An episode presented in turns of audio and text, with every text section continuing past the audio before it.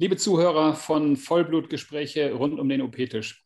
Heute möchten wir mit 1, 2, 3, 4, 5 Gästen besprechen, was wir zu erwarten haben äh, in Bezug auf unsere Einsätze, die in der nächsten Zeit stattfinden äh, sollen. Wir haben am Mikrofon zum einen Dr. Herwig Zach, unseren Kollegen von Bonsamigos aus Österreich. Grüß dich, Herwig. Ja, hallo, grüß euch. Dann haben wir Nina Schöllhorn aus Rumänien zugeschaltet. Hallo, Nina. Hallo. Julia Grun kommt gerade von Kreta zurück und plant eine Reise auf die Kapverden. Hallo Julia. Hallo. Und neben mir sitzt Melanie Stehle, die möchte über Kreta berichten. Hallo zusammen. Fangen wir mal mit dir an, Herwig. Kapverden sind am weitesten weg und vielleicht in Kombination gleich, dass Julia auch noch was dazu sagt. Ähm, wie ist der aktuelle Stand auf den Kapverden gerade jetzt im Moment bedingt durch Corona? Ja, also die Kapverden waren eigentlich von der Corona-Krise relativ wenig äh, belastet, sagen wir so. Es gab zwar, es gab und es gibt einige Fälle und, und gerade aktuell ist es so, dass die Anzahl der Infektionen in Breyer sogar wieder steigt. Aber es ist wahrscheinlich dem Klima geschuldet, der jüngeren Bevölkerung, dass sehr, sehr wenige schwere Verläufe sind. Das heißt, es gibt die ganzen Quarantänemaßnahmen, die ganzen Schutzmaßnahmen, aber es gibt Gott sei Dank keine, keine, sehr, sehr wenig schreckliche Krankheitsbilder und damit ist das Risiko oder die Wahrnehmung dieser Erkrankung einfach in, in auf den Kapverden anders als bei uns. Also du rechnest damit, dass zukünftig die Aktionen wieder stattfinden? Es ist so, dass, äh, dass wir zum Beispiel in unserer Klinik halt mit den Masken und mit allen Schutzmaßnahmen und mit äh, größerem Abstand und reduzierten Gruppen sehr wohl arbeiten, ganz normal normalen Betrieb haben. Und wir haben sogar gerade jetzt in, sind die letzten zwei Tage einer, einer Kampagne auf der Insel Saal, die bis jetzt sehr gut verlaufen ist. Also wo durchaus auch äh, Menschen Tiere gebracht haben wo äh, zwei Operateure zusammen in einem Operationsraum gearbeitet haben. Und natürlich, ja, bislang sind keine Vorkommnisse gewesen. Es dürfte sehr gut klappen. Okay. Und Julia, du äh, planst einen Flug auf die Kapverden. Gibt es da schon Neuigkeiten? Ist der äh, noch nicht gecancelt? Das war ja in der Vergangenheit immer ein Auf und Ab, aber der jetzige soll starten. Wann geht es los? Ja, genau. Also wir haben ja die Erfahrung gemacht, dass das im Februar dann ganz kurzfristig gecancelt wurde. Deshalb sind wir jetzt so ein bisschen vorsichtig und haben noch nicht gebucht und wollen das dann tatsächlich ganz äh, spontan machen. Wir haben jetzt den 21. Mai ähm, ja, uns vorgenommen, am 21. Mai zu fliegen und dann drei Wochen da zu bleiben und auch erstmal nur auf Saal zu sein wenn ich mich recht entsinne, waren die äh, Februarflüge, die gecancelt waren, nur die nach Lissabon. Ne? Man kam also von Lissabon auf die Kapverden, aber man kam nicht nach Lissabon, was einem natürlich auch nichts nützt. Genau, das war das, war das Problem da im Februar, dass es in, in Portugal gerade mit ähm, so schwierig war mit Corona und ja, man nicht einreisen durfte. Und die Flüge gehen ja immer über Lissabon. Das heißt, ja, wir hatten keine andere Chance, auf die Kapverden zu kommen. Wenn du jetzt fliegst, Herwig, wie machst du das? Ja, ich fliege auch über Lissabon. Ähm, es ist momentan eben derzeit in, in Lissabon die Situation ganz gut. Und es sind eigentlich die gleichen Einreisebedingungen auf den Kapverden und in Portugal und in Österreich. Ähm, man muss diesen PCR-Test haben, der nicht älter sein darf als 72 Stunden. Und wenn eben nicht gerade eine zusätzliche Notmaßnahme am Laufen ist, dann kommt man auch durch. Bucht ihr denn alle immer so, äh, dass die Gelder zurückerstattet werden können, falls sich jetzt doch irgendetwas verschlimmert, irgendwelche Inzidenzzahlen wieder enorm steigen? Oder wie, wie machst du das, Herwig? Ich wüsste nicht, dass das so generell machbar wäre, dass man sicher ist, dass man das Geld zurückkriegt. Bis jetzt äh, hat es immer ganz gut geklappt. Also ich bin da nicht, ich bin da nur einmal davon betroffen gewesen und da gab es eine, eine Kulanzlösung, aber ich kann dir nicht sagen, ob das wirklich immer funktioniert. Wir sind halt alle, wie die Julia auch gesagt hat, einfach sehr vorsichtig. Ich glaube, Julia, wir haben das Geld zurückerstattet bekommen ne, beim letzten Mal. Ja, die Hälfte. Also der, der Flug ähm, ich will jetzt nicht lügen, aber ich glaube, der Flug von, von Berlin nach Lissabon, den haben wir schon erstattet bekommen und der andere ist noch offen. Aber die haben sich auch, also die meinten, die zahlen das zurück. Das ist okay. nur bisher noch nicht passiert. Gut, Nina, das sind ja jetzt alles Probleme, die du nicht kennst, weil du setzt dich in dein Auto, musst gucken, dass die Reifen in Ordnung sind und fährst einfach über die Grenzen. Hast du bei der letzten Einreise irgendwelche Probleme gehabt oder lief das alles, alles reibungslos? Also ich bin im Februar eingereist und das lief an der Grenze reibungslos. Ähm, ich war dann halt auch in Quarantäne und zwischenzeitlich war ja jetzt die Quarantäne aufgehoben und es kommt jetzt auch bald die Michelle hier ähm, als Assistenz. Jetzt blöderweise vor ein paar Tagen ist halt wieder Deutschland zum Risikogebiet geworden und deswegen haben wir jetzt auch wieder Quarantäne, wenn Michelle einreist.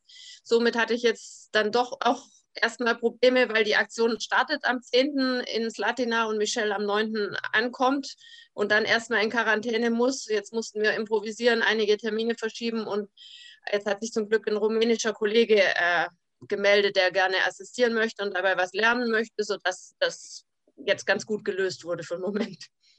Wie können sich denn unsere Zuhörer die Fahrt nach Rumänien vorstellen? Fährst du dann über Geisterautobahnen, wo nichts los ist? Du durchquerst ja auch, wenn mich nicht alles täuscht, zwei Länder, einmal Österreich und einmal Ungarn. Ist das ganz easy an den Grenzen oder stehst du da stundenlang und wirst kontrolliert oder winken die einen so durch, weil überhaupt nichts los ist? Also mir wurde ja da immer viel Angst gemacht und irgendwelche Horrorgeschichten erzählt, wie mit Kontrollen überall und Wartezeiten. Das habe ich bisher überhaupt nicht erlebt. Also das war ähm, unproblematisch. Bei der Einreise nach Rumänien dieses Mal haben sie wirklich die Tests alle kontrolliert und eben auch viele rausgezogen, die keine Tests hatten. Ähm, das habe ich schon gesehen, aber ansonsten hatte ich nie Probleme. Okay. Äh, Melanie, erzähl du doch mal bitte von, von Griechenland. Du warst gerade auf Kreta, ähm, musstest, wenn, mich recht, wenn ich recht informiert bin, eine Woche in Quarantäne und planst jetzt auch schon wieder den nächsten Einsatz in Richtung Nordgriechenland. Äh, erzähl mal kurz, wie dein Prozedere ablief. Ich hatte jetzt quasi die Kreta-Schicht im April.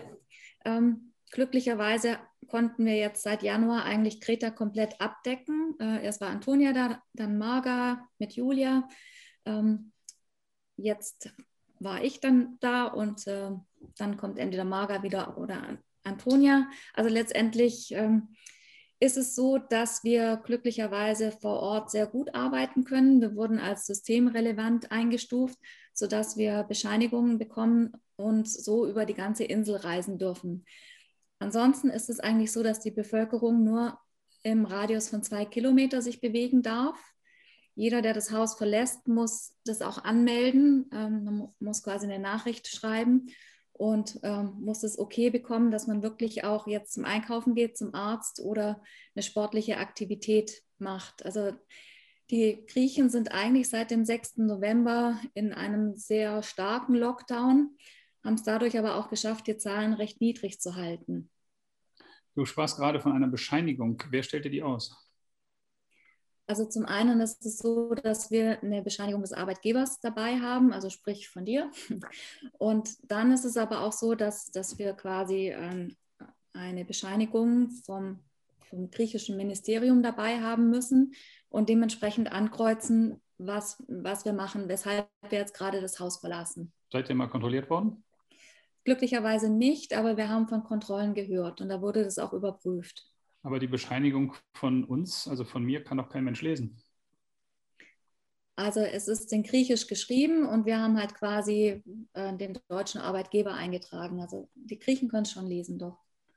Hast du sowas auch, Nina, wenn du durch Rumänien fährst? Nee. Das ist hier sowieso alles äh, viel, viel lockerer als alles, was ich so von Deutschland mitkriege. Also wirklich, hier ist fast eigentlich das normale Leben möglich. Rie wirklich ein riesiger Unterschied. Wie ist denn euer persönliches Empfinden, Nina? Erzähl doch mal, ähm, was du hast du hast du Angst oder wenn du da mit vielen Leuten Kontakt hast was du ja wahrscheinlich gar nicht hast, weil du am OP-Tisch stehst die meiste Zeit, aber es lässt ja nicht vermeiden, dass mal Hunde gebracht werden und man doch vielleicht mal an jemanden näher ran muss, weil man ihm irgendeine Therapie erklärt. Ähm, hast du da Angst oder steckst du das weg oder? Ich glaube, das ist so ein bisschen eine persönliche Einstellungssache, wie man jetzt an das The Thema Corona herangeht, ob man da prinzipiell Angst hat oder nicht. Und ich hatte keine Minute Angst, seit dieses Thema aufgekommen ist. Also von dem her, nee. Und ich habe nicht sonderlich viel Menschenkontakt. Ja, ich bin die meiste Zeit im OP und klar, die normalen Schutzmaßnahmen, die ähm, halten wir hier auch ein. Also nee, ich fühle mich wirklich mehr als sicher. Und ich bin im Moment froh, in Rumänien zu sein und nicht dieser extremen Panik ausgesetzt zu sein, die da in Deutschland herrscht. Herwig, hast du äh, durch Corona irgendwelche Ängste oder wahrscheinlich nicht, oder?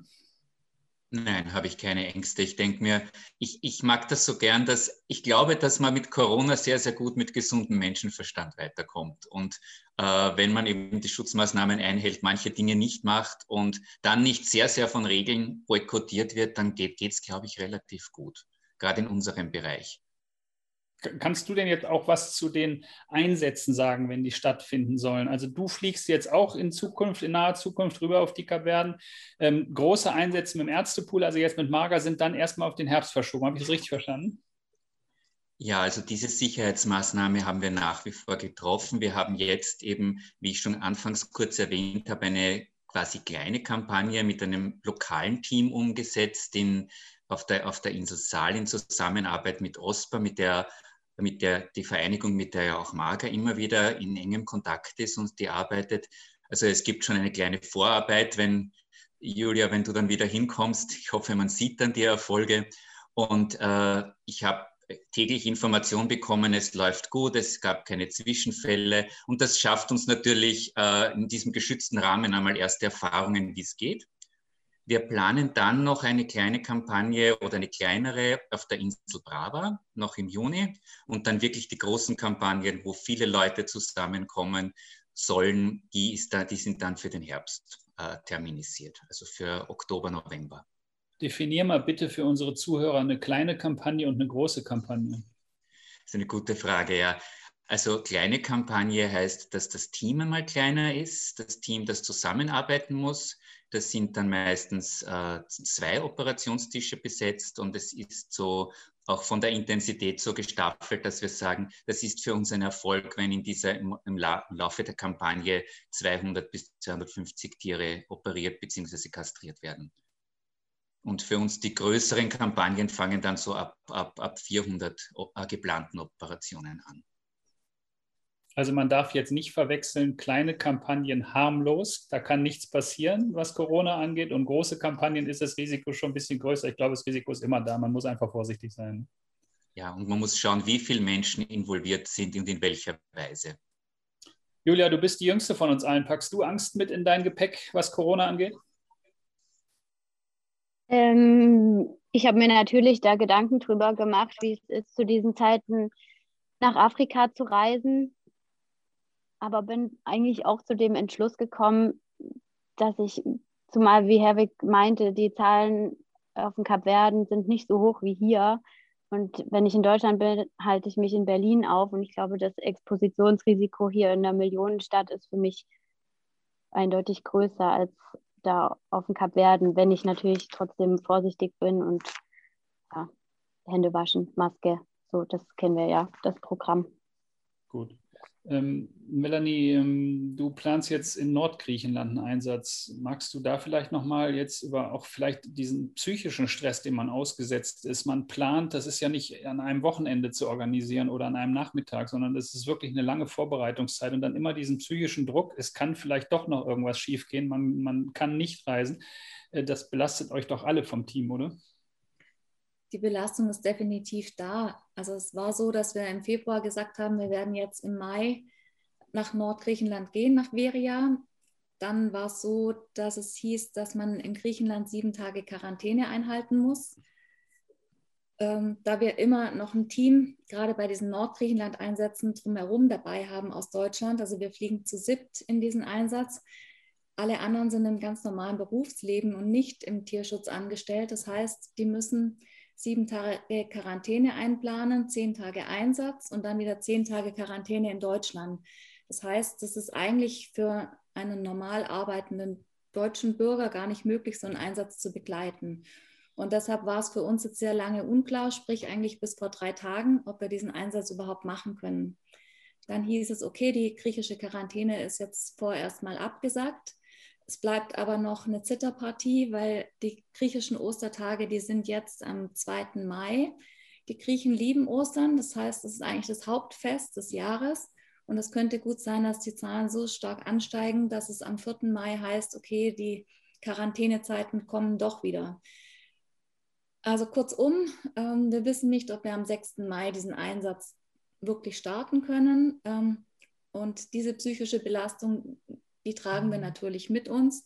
Mittlerweile sind wir es ehrlich gesagt schon gewohnt. Wir wir trainieren diese Zitterpartie ja eigentlich schon seit einem Jahr. Von dem her, äh, wir warten es jetzt einfach mal ab. Es ist alles geplant. Ähm, wir fliegen, wenn wir dürfen und wenn nicht, dann planen wir einfach wieder von neuem. Wenn ich jetzt die Länder der, der Reihe nach durchgehe, dann würde ich sagen, Kapverden und Rumänien sind schon recht arm. Ähm, Nina, hat sich irgendwas verändert in Rumänien durch Corona oder würdest du sagen, die Leute, ja, wer nicht viel hat, dem kann man noch nicht viel nehmen? Ich finde schon, dass man beobachtet, dass es eher noch weiter bergab geht mit dem Land. Also doch, ich, was man so beobachtet ähm, auf den Straßen, ja, ist schon, schon bedenklich. Also auch die Zahl der Tiere, die ausgesetzt werden, ist deutlich nochmal gestiegen und äh, ist schon besorgniserregend, ja. Herr, wie kannst du da auch was zu sagen? Ja, ich mache eine ähnliche Beobachtung wie Nina. Es ist schon die, die Arbeitslosigkeit noch einmal gestiegen. Es sind viele Betriebe geschlossen und man merkt schon, wir merken es daran an den Menschen, die mit den Tieren auch zu uns kommen. Also Spenden kriegen wir lokal mal gar keine mehr. Aber Gott sei Dank kommen die Menschen mit ihren Tieren, aber die Not ist schon größer. Ja.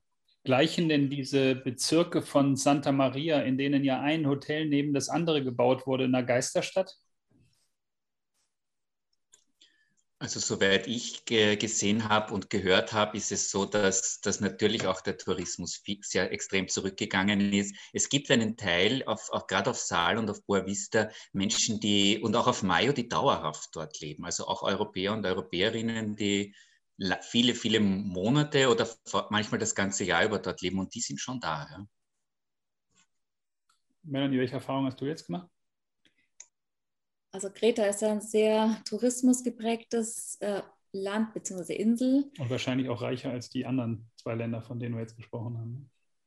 Vergleichsweise ja, aber da jetzt natürlich die zweite Saison ansteht, die eventuell nicht ähm, komplett stattfinden kann, sind die Menschen vor Ort natürlich schon sehr besorgt und sie haben definitiv Existenzängste. Und die Tierschützer vor Ort, die haben uns auch berichtet, dass es auf jeden Fall mehr Tiere auf der Straße gibt, die ausgesetzt wurden und auch weniger Möglichkeiten bestehen, dass die Futterstellen für die Straßenkatzen und Straßenhunde gleichbleibend versorgt werden. Also es gibt Rückmeldungen, dass bestimmte Futterstellen gar nicht mehr oder maximal ein, zwei Mal die Woche angefahren werden. Und das ist natürlich schon für die Tiere vor Ort hochdramatisch und das ist sicherlich ein Leiden, das wir an sich gar nicht in diesem Maße mitbekommen und uns nur irgendwo ausmalen können. Es ist ja auch immer die Frage, woran man erkennt, dass ein Land ärmer wird. Also wenn man jetzt nach Griechenland zum ersten Mal einreist, glaube ich, fällt einem das überhaupt nicht auf. Aber wenn ich das vergleiche mit den Jahren zuvor, auch noch als die Krise oder die ganzen Krisen, die das Heimland, äh, die das Land heimsuchte, ähm, da gab es äh, dicke Autos, die sieht man fast kaum noch. Man sieht immer mehr Menschen mit einer Zahnlücke, die nicht gemacht wird, weil das halt viel Geld kostet. Man sieht Bauruinen, die nicht weitergebaut werden. Das sind Sachen, die fallen einem, glaube ich, nur dann auf, wenn man im Land öfter ist oder das permanent bereist. Ja. Ähm, uns fehlt leider die Antonia. Die hatten wir auch in diese Gesprächsrunde versucht zu integrieren, aber kurz bevor sie sich hier einschalten wollte, hat sie einen Notfall bekommen und entschuldigt sich vielmals, dass sie nicht dabei sein kann. Ähm, Melanie, magst du vielleicht ein bisschen was zu Rodos sagen, wie sich da die Einsätze in der letzten Zeit gestaltet haben und wie sie sich vielleicht in Zukunft entwickeln? Auf Rodos finden in Zusammenarbeit mit uns eigentlich immer im Frühjahr und im Herbst größere Aktionen statt, meistens so vier bis sechs Wochen. Dieses Jahr war es so, dass letztendlich dieses Frühjahr natürlich diese Quarantänezeiten äh, sowohl in Griechenland und in Deutschland waren, wie ich gerade eben schon beschrieben hatte, sodass sich Flying Cats dazu entschieden hat, ähm, die Frühjahrsaktion nicht mit uns zusammen zu machen, sondern eher auf den Herbst zu verschieben, dafür dann aber ein bisschen länger, sodass es dann hoffentlich auch möglich ist, ohne dass äh, die einfliegenden Helfer dann auch diese Probleme haben. Sie haben aber glücklicherweise auch vor Ort einen Tierarzt gefunden, der sehr viel für sie macht an Kastrationen, sodass sie das so ein bisschen abpuffern können. Wenn ich mir jetzt überlege, dass ein ganzes Land ärmer wird, dann betrifft es ja natürlich auch unsere Partner, nämlich die Tierschützer vor Ort, die ja sowieso nie viel Geld haben. Und wenn sie was haben, stecken sie es in die Tiere rein.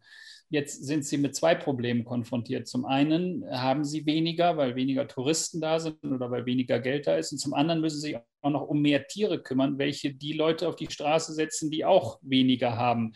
Das muss doch die absolute Hölle sein. Nina, empfindest du das in Rumänien auch so? Gehen die auf dem Zahnfleisch, unsere Partner?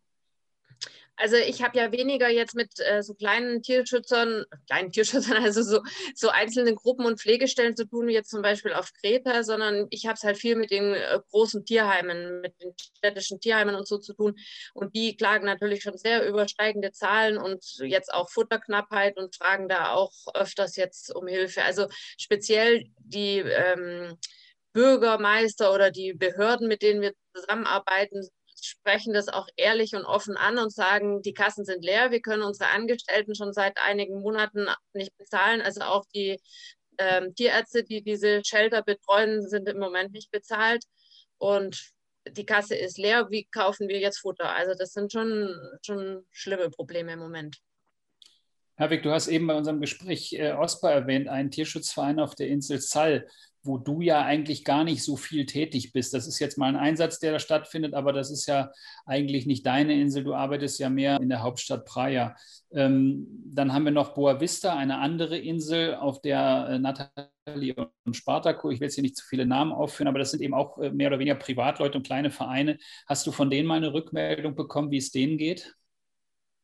Ja, wir sind da auch äh, zunehmend mehr im in Kontakt. Und ich glaube, das ist jetzt eine gute Gelegenheit, weil du das angesprochen hast. Das ist mein Steckenpferdthema, das ich euch kurz erzählen möchte.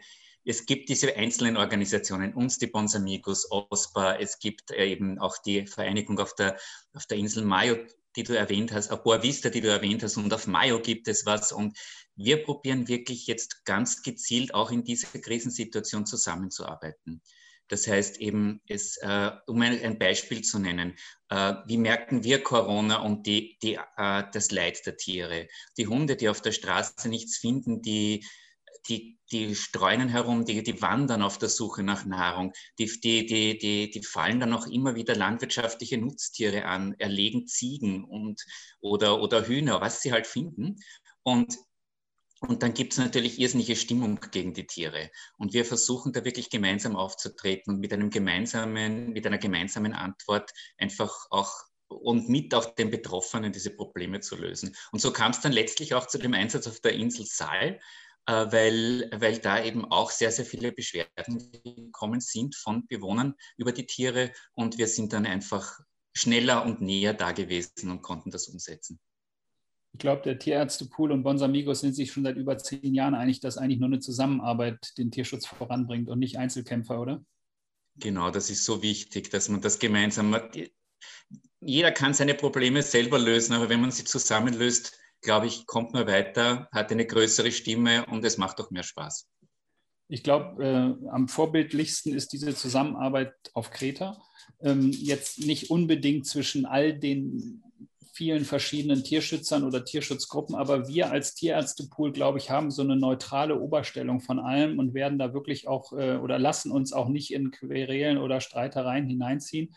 Melanie, beantworte du bitte auch nochmal die Frage. Ähm, hast du von den einzelnen Partnern gehört, dass es ihnen jetzt viel, viel dreckiger geht als in den Jahren zuvor oder in den Monaten zuvor?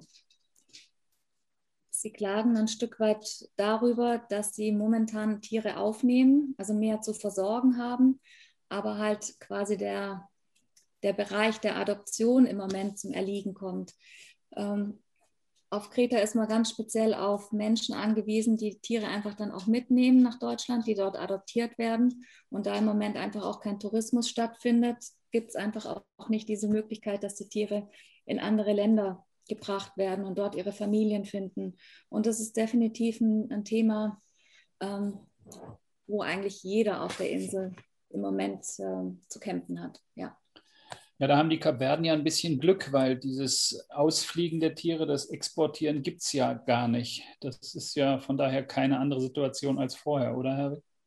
Ja, also das ist richtig. Auf den Kapverden ist es so, dass wir ja ganz, ganz selten äh, nur überhaupt versuchen, Tiere nach Europa zu bringen. Aus vielen Gründen natürlich auch, weil es für die Tiere auch in, unter normalen Bedingungen sehr anstrengend ist.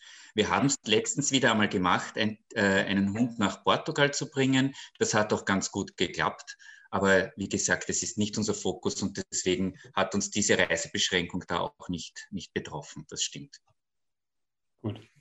Wollen wir jetzt vielleicht noch mal kurz zusammenfassen, wie sich jetzt also die Zukunft, äh, die nahe Zukunft und vielleicht auch die bis zum Jahresende gestaltet? Julia, fang du mal an. Ähm, ich drücke ganz dolle die Daumen, dass der Einsatz jetzt auf den Kapverden stattfinden wird und wir nicht wieder ein paar Tage vorher enttäuscht werden, weil für mich ist der Einsatz auf den Kapverden besonders wichtig, weil ich da nicht abhängig von irgendwelchen Genehmigungen bin und wirklich von früh bis abend als vollwertige Tierärztin mitarbeiten kann und natürlich so die meisten Fortschritte machen kann. Okay, dann drücken wir jetzt alle die Daumen. Und wenn das nicht funktionieren wird, was passiert dann? Dann müssen wir umplanen. Sind, darin sind wir ja Profis. Dann kommt es nach Kreta. Und dann, dann wird es wahrscheinlich Kreta, genau. Und nach Afrika schon eine Idee? Ähm, noch nicht Nina so konkret. So. so. Ich weiß gar nicht, warum die Nina so grinst. ja, gerade habe ich kurz mit Herwig gesprochen, vielleicht die Kapverden auch nochmal zu verlängern und länger als die drei Wochen zu bleiben. Das wird sich dann alles ergeben. Okay, Herwig, dann ergänzt du mal. Ja, also wir haben eine ganze Menge vor. Wir wollen einmal das auch umsetzen und das auch äh, ja, gut ausnützen, was wir jetzt gelernt haben. Wir haben zusätzlich zu unseren Kampagnen und zu unserer Klinikarbeit angefangen, wirklich mehr mit den Menschen zusammenzuarbeiten und die, die bringen uns Tiere oder eben äh, melden sich bei der Gemeinde oder bei uns direkt, wenn irgendwo ein, ein, ein Straßentier halt eigentlich stört. Meistens stört es die Menschen, aber oft sind das eben wirklich Hündinnen, die läufig sind oder, oder Rudel von streunenden Tieren, die halt auch behandelt und auch kastriert gehören. Und äh, wir probieren halt auch so mit so punktuellen Aktionen, die wirklich weiterzumachen.